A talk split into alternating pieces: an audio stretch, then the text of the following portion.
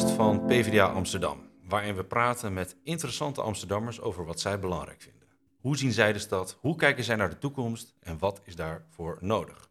Vandaag praten we met Lisa Mugge, universitair hoofddocent politicologie aan de Universiteit van Amsterdam.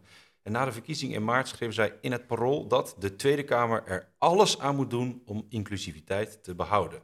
Genoeg om over te praten. Uh, Lisa, van harte welkom. Dankjewel. Uh, je bent hier in het campagnepand van de PvdA op de Van Mussenbroekstraat in Oost. Mijn naam is Julian Verbeek en deze aflevering maak ik samen met techniek Lennart Dorman, redactie Igor Runderkamp en rugsteun vanuit het PvdA-bestuur, niet onbelangrijk, Filip Kotterel. Uh, ik las op het internet dat je bent opgegroeid uh, bij de Nieuwmarkt. Ja, klopt. klopt. Ja. Hoe was dat in die tijd uh, om op te groeien? ruig. Ja, heel ruig. Ja, ja sociale woningbouw, Nieuwe Uilenburgerstraat, daar ben ik opgegroeid. Uh, er waren nog van die vuilnisschepen aan het einde van de straat. Dus er lagen van die schuiten en daar werd het vuilnis op. Dus altijd meeuwen aan het eind van de straat. En er waren kraakpanden met hele spannende punks. Dat was heel kleurrijk. En uh, we waren eigenlijk altijd op straat met een troep kinderen. Dus er gebeurde heel veel. Er waren ook heel veel junks natuurlijk. Het was de hoogtij uh, van de heroïneoverlast. Op de Zeedijk. Zeedijk natuurlijk, Nieuwmarkt, maar ook daar, dus in Portieken en zo. Maar we waren altijd met een groep kinderen. En je wist gewoon hoe je daarmee uh, mee om moest gaan. Was dat, uh, dat lijkt me best wel, ja, als kind weet je natuurlijk niet beter. Ja. Was dat leuk? Nou, er was wel, uh, ja, als er een spuit lag, wij wisten gewoon, oh, spuit, wegwezen en dat we er niet aan mochten komen. Dat wisten wij, ja. En verder, we speelden daar gewoon tussen en daaromheen. En uh, we wisten ook dat die heroïne-junks, die waren vaak uh, ook heel aardig. En een beetje versuft, of die zaten daar. En uh, ja, ik behandelde ze met respect. En zij mij ook. Dus ik weet ik had ook een krantenwijk, toen was ik al wat ouder. NRC bracht ik rond in dat gebied. En dan op zondagochtend lagen daar dan ook junks in die portiek. En dan was ik toch wel een beetje bang. ik met mijn krantje en die hele zware fiets en die zware uh, weekendkranten. Uh, uh, en dan zei ik, meneer, meneer, mag ik er even langs? Of kunt u de krant even? En dan ging ik ze fouilleren, juist met extra respect. En dan zei ze, ja, ja, natuurlijk en zo. Of, ja, nee, kom er maar bij. Dus de, de, de junks hadden wel veel respect voor de, de krantenbezorger. Ja, op zich wel. En ik had ook één keer een interactie, dat zal ik ook nooit vergeten. Ik uh, reed uh, pony uh, op de Amsterdamse Ponyclub in de Bijlmer. En dan ging ik met de metro daar in het weekend ochtends naartoe. En het krioelde daar ook van de junks altijd. En dan moest ik met mijn fiets, ging ik dan in de, in, in de lift. En dan met mijn fiets in de metro. Toen stond er een junk naast mij, die wilde ook in die lift. En toen durfde ik niet meer. Dus ik dacht, ik wil niet met, met, in mijn eentje in die lift. En toen zei ik van, nou, gaat u maar eerst. toen werd hij heel kwaad. Zei ja, wat denk je van niet? Ik beroof echt geen vrouwen en geen kinderen en zo. ik zo, sorry, ik had hem echt beledigd dat ik, dat, uh, dat ik niet met hem in één lift uh, durfde. Dat zijn waardigheid uh, aangeraakt. Ja, ja. Want je woont nog steeds in Amsterdam, hè? ja, ik woon nu in Landelijk Noord. Ah, ja. prachtig. Heel mooi, ja.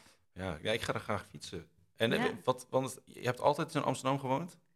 Nou, ik, ik ben veel onderweg, veel in het buitenland. Ook, ik heb nu een gezin, twee, twee puberkinderen en, en een man. Uh, maar ook met het gezin veel, veel gereisd. Dus dat is, dat is leuk, maar wel altijd standplaats Amsterdam. Ja. ja. En hoe vind je de stad uh, veranderd? Nou, we, we waren met het gezin in Amerika twee keer. De laatste keer kwamen we in 2015 terug. En we woonden op de Nieuwe Keizersgracht in sociale woningbouw uh, ook, drie en vier hoog. En toen vond ik het allemaal wel heel klein worden. En ook om me heen, al mijn vrienden waren weg. Niemand woonde meer in de binnenstad. Allemaal winkeltjes. Alle mensen met wie ik ben opgegroeid natuurlijk. Iedereen was weg. En uh, vooral nog rolkoffertjes. En toen dacht ik van ja, ik hoef hier nu ook niet meer in deze binnenstad uh, te zijn. Het voelt niet meer van mij. Die, die binding die ik had, zeg maar, die was toen wel uh, ja, een stuk minder geworden. En in Landelijk Noord heb je de, het groen, de ruimte en je bent ook nog dicht bij de stad. Ja, ja nee, het bevalt me echt heel goed. En het is, het is kleinschalig, dus uh, ja, we groeten de buren, we zijn heel betrokken. Ik ben ook heel betrokken daar. Touwtje uit de brievenbus? Uh, nee, dat niet, dat niet, maar wel heel betrokken. Burenborrels en uh, allemaal dat soort dingen. En dat had ik in de binnenstad helemaal niet. Ik heb tien jaar in de rivierenbuurt gewoond en na tien jaar kon ik de meeste mensen, ja, een paar ken ik van gezicht, maar van naam eigenlijk bijna niemand. Nee, nee. Uh, maar um, na de verkiezingen uh, schreef jij uh, in het parool dat de, de, Tweede Kamer alles aan moet doen om inclusiviteit te behouden. En hoe vind je dat eigenlijk in Amsterdam? Is dat, Amsterdam heeft de reputatie van tolerant en inclusief zijn, maar zie je dat ook terug in het bestuur? Ik schreef dat trouwens niet alleen. Hè. Ik schreef dat met Sarah Runderkamp, die promoveert aan de UvA, onder andere onder mijn begeleiding. Maar wetenschap doen we altijd samen. Dus, haar naam dus is genoemd. Precies, dat bedoel ik. Dus jullie schreven over de Tweede Kamer. Uh, Amsterdam, uh, is dat, ja, wij hebben, ja, we staan erom bekend. Maar Mhm. uh, is dat ons bestuur, wat jou betreft, zie je dat ook terug in het bestuur van de stad? Nou, ik heb nog even de cijfers opgezocht uh, vanmiddag. En Amsterdam doet het redelijk goed. We staan niet bovenaan, maar we doen het redelijk goed. Dus uh, ik zal even de cijfers bekijken. 44,44 procent uh, van de uh, raadsleden is uh, vrouw. Dus dat is vrij netjes. Want landelijk is het 31,67 procent. Dus dat is niet slecht, maar ook niet zo fantastisch als je zou verwachten. Van dat wij Amsterdammers hè, ons heel tolerant en heel open en denken, nou ja, had, had ik eigenlijk toch hoger verwacht. Um, en qua wethouders doen we het ook best wel goed. Want even kijken, daar zitten we op 62,5 procent. En het landelijke gemiddelde is 26,9 procent. Dus dat is echt best wel uh, ja, ontzettend goed eigenlijk, landelijk. En burgemeesters landelijk uh, is 26 procent. En wij hebben een vrouwelijke burgemeester. Dus wij zijn, vallen in die 26 procent. Dus dat is natuurlijk allemaal hartstikke positief. Ja. Uh, maar we weten ook, uh, met gender en zo, het moet altijd een aandachtspunt blijven. Dus je mag Ja. er nooit van uitgaan dat, ja, Femke Halsema is de eerste, hè?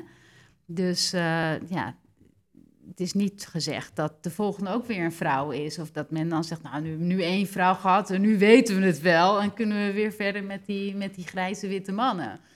Uh, dus het is wel uh, met, dit, ja, met, met, met, met dit thema inclusiviteit natuurlijk breder ook heel belangrijk. Dat moet echt op de agenda gehouden worden. Het thema verandert ook. Dus, uh, de, Hoe verandert het? Nou, de debatten, activisten spelen hierin een, een, belangrijke rol. Bijvoorbeeld non-binariteit, ik noem maar wat. Dus zeker onder, onder jonge activisten wordt dat steeds meer een thema. Die brengen dat op. Van, nou, die zeggen van ik wil niet als man of vrouw aangemerkt worden, maar ik wil als, nee, in het Engels heb je dan they, of met, met heel anders uh, worden, worden aangesproken. Dus daar moet ook meer ruimte voor gaan komen. En dat, dat komt er al, want dat zijpelt op een gegeven moment door. Je hebt die activisten nodig om heel veel trammeland te maken. En op een gegeven moment dan ja, zijpelt dat door. En zeker Amsterdam is daar een goede, goede plek voor. Maar um, even, even, iets terug, want ik, je schreef, ik heb, uh, Igor heeft het heel goed voorbereid. Uh, ik heb allemaal uh, teksten gekregen. Er zijn tentamens die ik slechter voorbereid heb dan, dan dit gesprek. en erg, een van de dingen die je schrijft is dat de mannelijke regels en praktijken zijn nu eenmaal de norm. In brede zin. Daar ben ik wel benieuwd naar wat je daar precies mee bedoelt. Ja, dat is een breder ding. Dat, dat is ook gestoeld, die opmerking, op internationaal vergelijkend onderzoek. Dus we kijken vaak uh, ja, naar meerdere landen uh, uh, om dan een soort van structuren en patronen te vinden. Als je het bekijkt over tijd, is het natuurlijk nog maar heel kort hè, dat vrouwen mee mogen doen. Dat is, we hebben net 100 jaar vrouwenkiesrecht gevierd. Dat is natuurlijk maar heel kort geleden nog. Um, dus ons hele politieke stelsel is heel lang uh, ingesteld op, uh, op mannen. Dus ook uh, de mannelijke norm. hoe gedraag je je? Hoe zie je eruit? hoe klinkt je stem? Dus een opeenstapeling aan dingen die je ja, eigenlijk bijna niet meer ziet als je erin zit.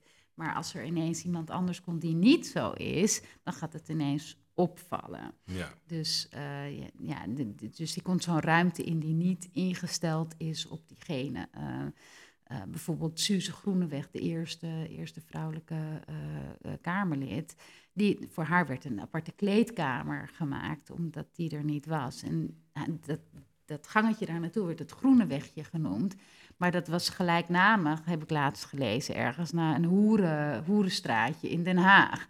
Dus dat wist ik ook niet. Dat is van een groene wegje, goh, wat, wat, nou ja, wat grappig of zo. Maar het was, gewoon een soort van, van, eigenlijk is ze een hoer. Dus om haar zoveel mogelijk er weer uit te duwen. Ze wilde haar eigenlijk helemaal niet. Dus die probeerde haar ook op die manier belachelijk te maken. Nou ja, ze heb je natuurlijk nog steeds wel op een andere manier... Ehm, ja, reacties van, uh, van, van andere politici of van kiezers. Uh, die vrouwen bijvoorbeeld buitenspel zetten. Bijvoorbeeld, Wat bedoel je daar precies mee? Nou, dat, dat vrouwen, dat weten we ook uit onderzoek, bijvoorbeeld minder spreektijd. Uh, dat is gewoon gemeten, minder spreektijd hebben in parlementen. Um, hoe, ik vraag me af, hoe, ik ben benieuwd, hoe, ga, hoe, hoe verklaar je dat? Dat vrouwen minder spreektijd krijgen? Nou, dat wordt dan als minder relevant uh, uh, uh, gezien. Of eh, van ja, je hebt geen kennis van zaken. En dan brengt de mannen hetzelfde punt in en eh, iedereen staat te juichen.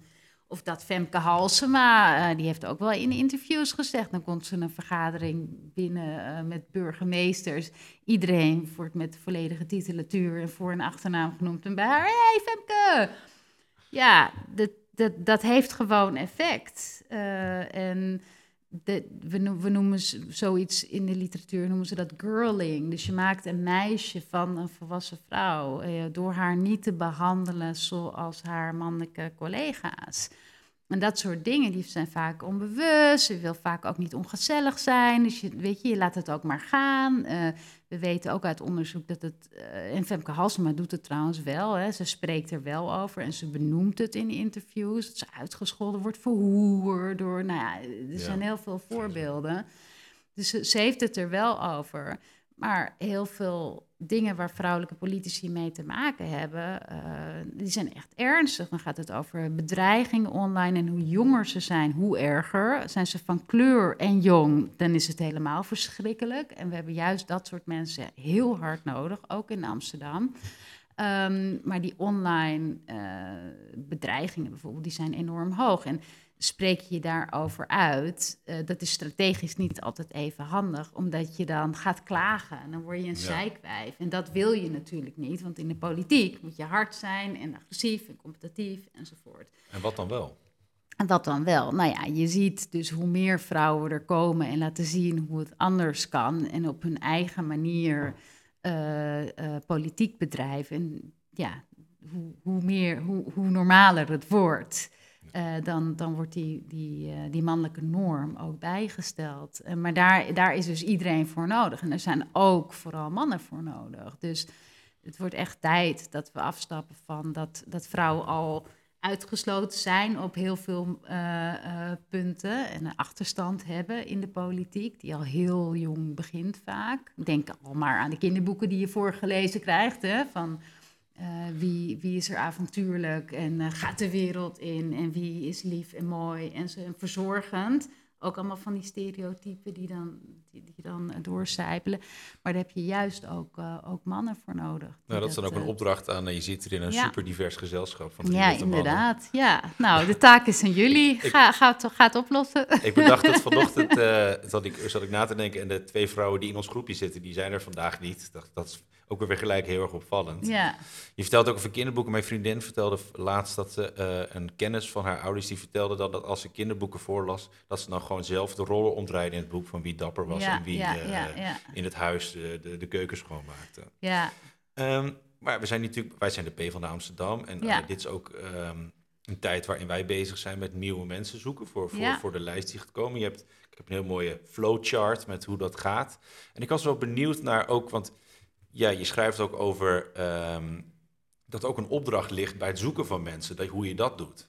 En ja. hoe je daarnaar kijkt. Wat, wat, wat moet je als partij doen om het. Uh, de PvdA heeft overigens al sinds 1987 een, uh, een actief uh, beleid op, op met, met vrouwen om en ja, om ja. zelfs. Ja. Maar wat, wat ja. Mm, Nou ja, de, kijk, de PvdA, ik noem de PvdA ook wel vaak als voorbeeld, uh, doet het ten opzichte van andere partijen echt wel heel erg goed. Hè? Dus uh, in dat opzicht.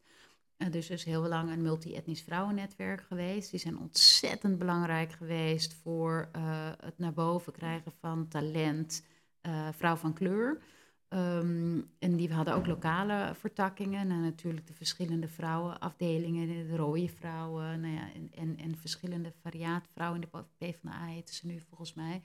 Maar ontzettend actief en belangrijk geweest ook voor die, uh, ja, dat bewust worden, uh, maar ook die institutionele kant hè, van, van niet alleen maar een streefcijfer, maar dat combineren met zo'n ritsmodel. Want daar gaat het vaak mis, hè, dat men zegt van we, we implementeren een quota of een streefcijfer. Maar dan heb je die vrouwen wel op de lijst, maar dan staan ze allemaal op een onverkiesbare plek en ja. heb je er nog niks uh, aan. Dus dat is echt allemaal ontzettend goed. Uh, ja, netwerken, diverse netwerken uh, al ja, op elk moment. Dus niet alleen maar op het moment dat je denkt van we moeten een lijst gaan samenstellen, maar continu werken aan die diverse netwerken, zodat je mm. niet bij die lijstformatie denkt van of ze zijn er gewoon niet.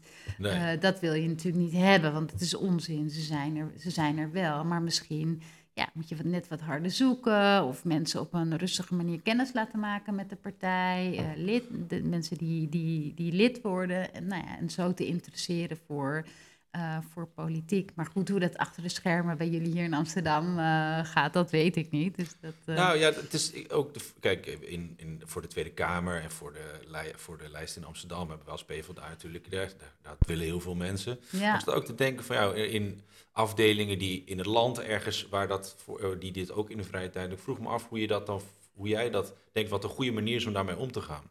Om diverse kandidaten te vinden. Ja, bijvoorbeeld politieke stages laten lopen. Dat je gewoon iemand is die, uh, die misschien politieke aspiraties heeft, uh, vrij jongens, maar laat eens meelopen. Uh, dat, dat soort dingen om te proeven, echt te zien. coaching, mentoring. ja, dat, dat er verschillende manieren, dat je niet meteen al je kandidaat hoeft te stellen, want dan, dan is het natuurlijk een nogal grote stap. Maar meer ja, stapje voor stapje. Dus uh, meer, ja, ik, ik denk dat het koppelen van mentoren, coaches. En dan hoeft het niet per se te zijn een vrouw met een vrouw, maar het kan van alles zijn. Iedereen kan van elkaar leren. Uh, juist ook door die wat ze noemen reverse mentoring. Dus zo'n, als je, zo'n systeem uh, creëert, dan kan, kan de, de meer senior politicus ook weer leren van zo'n mentee, want die komt met frisse perspectieven binnen. Maar dat is bijvoorbeeld één instrument wat je zou kunnen doen. En heb jij een mentor gehad waar je veel aan gehad hebt? Nou, nee, helaas niet. Nee, ik ben dat. Uh, ik heb ooit uh, in, ik heb in, in Leiden gewerkt. Um, na mijn uh, promotieonderzoek, en daar hadden we een, um, een, uh, een hoogleraar, Naomi Ellemers, die is heel bekend ook over haar onderzoek naar seksisme op de arbeidsmarkt. En zij gaf een uh, leergang voor vrouwelijke UD's. En daar had ik toen aan deelgenomen. En zij heeft mij toen, of ons, we waren met een clubje, allemaal beginnende UD's. Wat is een UD? universitair docent. Zij heeft toen gezegd van het belang van dat die heel belangrijk zijn, die mentoren. En toen ben ik actief gaan zoeken ook uh, maar dat was, was vrij laat in mijn carrière dat ik, uh, dat ik al al überhaupt dacht van, oh, dat is belangrijk en je mag om hulp vragen. En, uh, dus... Want heb je dat ook zelf teruggedaan? Ja, zeker. Toen ben ik uh, mentoringprogramma's op gaan zetten uh, op verschillende plekken. Ja, dus dat heb ik heel actief opgepakt. En in die zin lijken de wetenschap en de politiek lijken ook best wel op elkaar, die mechanismen. Maar dat is dus belangrijk. Ja, een van de dingen die ik bijvoorbeeld heb ge ge georganiseerd, dat was ontzettend leuk. Dat hebben we ook heel vaak nog herhaald, is speed mentoring sessies. Dat je mensen uh, acht minuten bij elkaar zet. Meer als een soort van uh, teaser eigenlijk. En dan zei ik altijd tegen die mentees van ja, dan zeggen ze oh, het is veel te kort, nou bel me nog maar. Zo, dat, is het, dat is het idee. Uh, want met allemaal belangrijke wetenschappers die natuurlijk nooit tijd hebben. Maar ja, dan, dan willen ze toch iets, iets terug doen. Dus dat werkte heel goed. En ben je altijd al politiek geïnteresseerd geweest? Uh, ben ik. Uh, uh, nee, ja, ik weet eigenlijk niet. Nee, ik denk het niet. Niet tijdens mijn jeugd of zo. Politiek was niet echt een onderdeel van mijn. Niet in die zin van electorale politiek. Maar wel, ehm, eh, mijn opa was heel, eh, die was bij de vakbond en eh, was een beetje meer SP. eh, eh, daar zat hij meer en die ging altijd demonstreren. En die woonde in Utrecht. En eh, dan fietste ik met mijn moeder door de stad. Ik weet nog zo goed. En dan zei ze: Goh, er is een demonstratie. Laten we maar naar huis gaan. Want opa komt vast zo. En dan dacht ik: Hè, er waren natuurlijk nog helemaal geen mobieltjes en zo. Ik dacht, "Hè, Hoe weet ze nou dat opa komt? En ja hoor, dan stond hij met zo'n met zo'n eh, met zo'n button en zo'n linnen tasje. En dan eh, was hij gaan demonstreren in Amsterdam tegen kernraketten. En meestal voor vrede, dat soort dingen. Dus dat Nou was wel. Dus, eh, dus dat deden we ook wel later. eh, als hij dan, eh, dan gingen we wel eens met hem mee en zo. En, dus dat demonstreren, dat wel, het belang daarvan. Dus, maar verder, nee, niet, in, niet in, mijn, in mijn jeugd. Nee. Ik zat te kijken naar, ik vond dit, je had dat staatje, we hadden er al aan gerefereerd, van, had je aan gerefereerd van de, de vrouwen in het, in het openbaar bestuur. En ik vond het frappant dat de provinciale staten eigenlijk altijd bovenaan staan qua vrouwelijk bestuur. Ik weet niet of daar een verklaring is, waarschijnlijk ik dat... eh, ehm, maar ik vroeg me vooral af van, ehm, wij vroegen ons eigenlijk af, denk je dat Nederland binnen 10 of 20 jaar een vrouwelijke premier heeft? Nee, Nee? nee. Dat vind ik een verrassend antwoord. Nee. Nee, ja, ik hoop het natuurlijk wel, maar ja, of nee, ja, ik heb geen glazen, glazen bol, ik weet het niet. Maar ik, ik, vind, ik vind er op dit moment niet zo goed uitzien in de nationale politiek. Ik ben niet heel erg hoopvol. Hoe lang zit Rutte er nou al? Ja, dat is echt Lang. heel lang. Ja, dat bedoel ik. Ik weet, nee. Ik durf het, mijn hand er niet voor in het vuur te steken, maar ik, eh, hoe, ik, op dit moment ben ik niet heel hoopvol. We weten ook, ik, ik gaf vorige week voor de intreeweek een, eh, een, een, een zo'n kort, korte presentatie voor eerstejaars studenten. En toen vroeg ik ze van, hoe lang denken jullie dat het eh, duurt in de wereld? Hè? Het, het gemiddelde in de wereld dat, dat, eh, dat vrouwen gelijk zijn in de politiek, dat politieke gelijkheid is bereikt. En toen, zei, toen liet ik ze zo jaar, jaren roepen. Toen zei 20 jaar, 40 jaar. Maar het World Economic Forum heeft eerder dit jaar berekend dat dat 145 jaar duurt. 145 jaar. Ja, ja, En nog 145 jaar? Of ja. Tot in het huidige groeitempo. Hè? En hoe het er nu uitziet, duurt het nog... Ja, daar schrik ik ook van. Dat had ik dan ook weer niet verwacht. Maar mensen zijn veel optimistischer. Ja. Mensen denken altijd dat het veel beter is dan het is. En dan ga je kijken naar de cijfers. En dus die, ik, ik, die rekenformule daarachter ken ik niet hoor. Nee. Maar dan nemen ze heel veel verschillende dingen mee. En ze doen elk jaar doen ze zo, eh, zo'n zo'n schatting. Maar ja, kijk naar zo'n cijfer. Dat is natuurlijk wereldwijd. Maar goed, eh, wereldwijd staan wij er ook niet zo fantastisch voor hoor. Niet wat je denkt, wat je verwacht van een nee, vooruitstrevend... eh, want wij waren, in welke lijst was het nou dat we onder Cameroen stonden? Or, eh, Ja, zoiets. Ja, het wisselt een beetje welk, onder welke landen Ja. we staan. Maar we staan niet bij Zweden en IJsland en waar we ons zouden inschalen. Nee. Wat zijn dan dingen waarvan je denkt, nou dat is de eerste, de echt, de, de, dat is het, het laaghangende fruit wat we kunnen doen om verder te komen. Ja, maar dat is er dus niet. Hè? Er is niet één factor die maakt dat het ineens opgelost is. Dus dat is ook het moeilijke eraan. Het is een, het is een pakket aan, aan, aan, aan, aan dingen die we, ja, die, die we normaliseren en die, die we niet oppakken. Dus ik, het voorbeeld wat ik ook wel heb gebruikt is eh, Sinterklaas cadeautjes bijvoorbeeld. Hè. De- mijn kinderen zijn nu puber, maar toen ze nog op de lagere school zaten, kreeg mijn dochter in haar schoen een, eh, zo'n hair extension op school. En die jongens kregen een, eh, eh, een survival armband. En op, op die armband zaten heel veel functies. Een kompas en een vuursteentje. En je kon er een touw. En nou, allemaal dingen kon je daarmee doen. Maar met die hair extension kon je maar één ding doen. Nou ja, als je dat vertaalt naar stereotypen in de politiek, dan zie je het meteen voor je. Ja. Dan zie je die man met die survival armband en die gaat het wel even fixen. En die gaat eh, wel even iedereen uit de brand helpen. En die vrouw met die, met die, met die, met die die moet de koffie inschenken.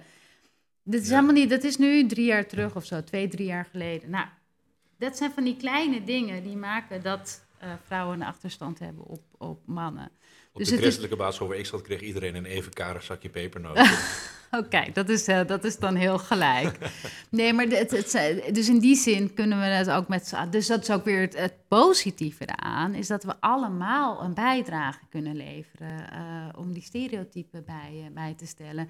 En in die partijen, ja, in die partijen moeten natuurlijk zelf allemaal keihard werken om te zorgen dat er geen structurele uitsluiting is. En gewoon de hele tijd jezelf een spiegel voor eh, houden van zijn we inclusief genoeg? En ehm, nou ja, ook, ook daarvoor openstaan en mensen uitnodigen die, eh, die tegengas kunnen geven, die Maar- kritiek.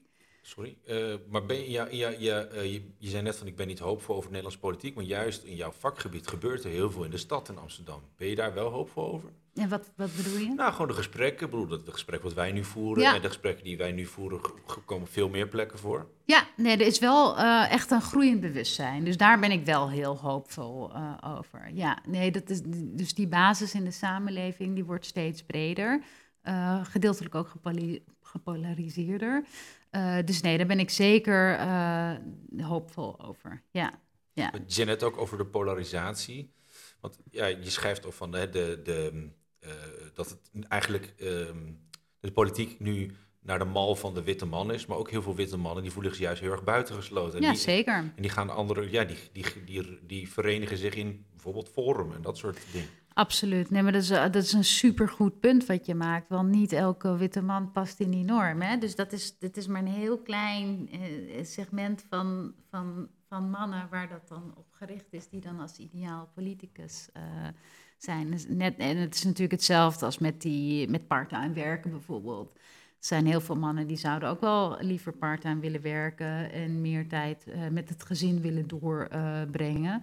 Ehm, maar dat dat niet kan in die, op die bepaalde arbeidsplek. Of dat je dan een mietje bent. Of, eh, en, en daar zijn dan ja, sommige mensen toch wel ook heel gevoelig voor. Dit, dat men zich aangevoeld, aangetast voelt in de mannelijkheid.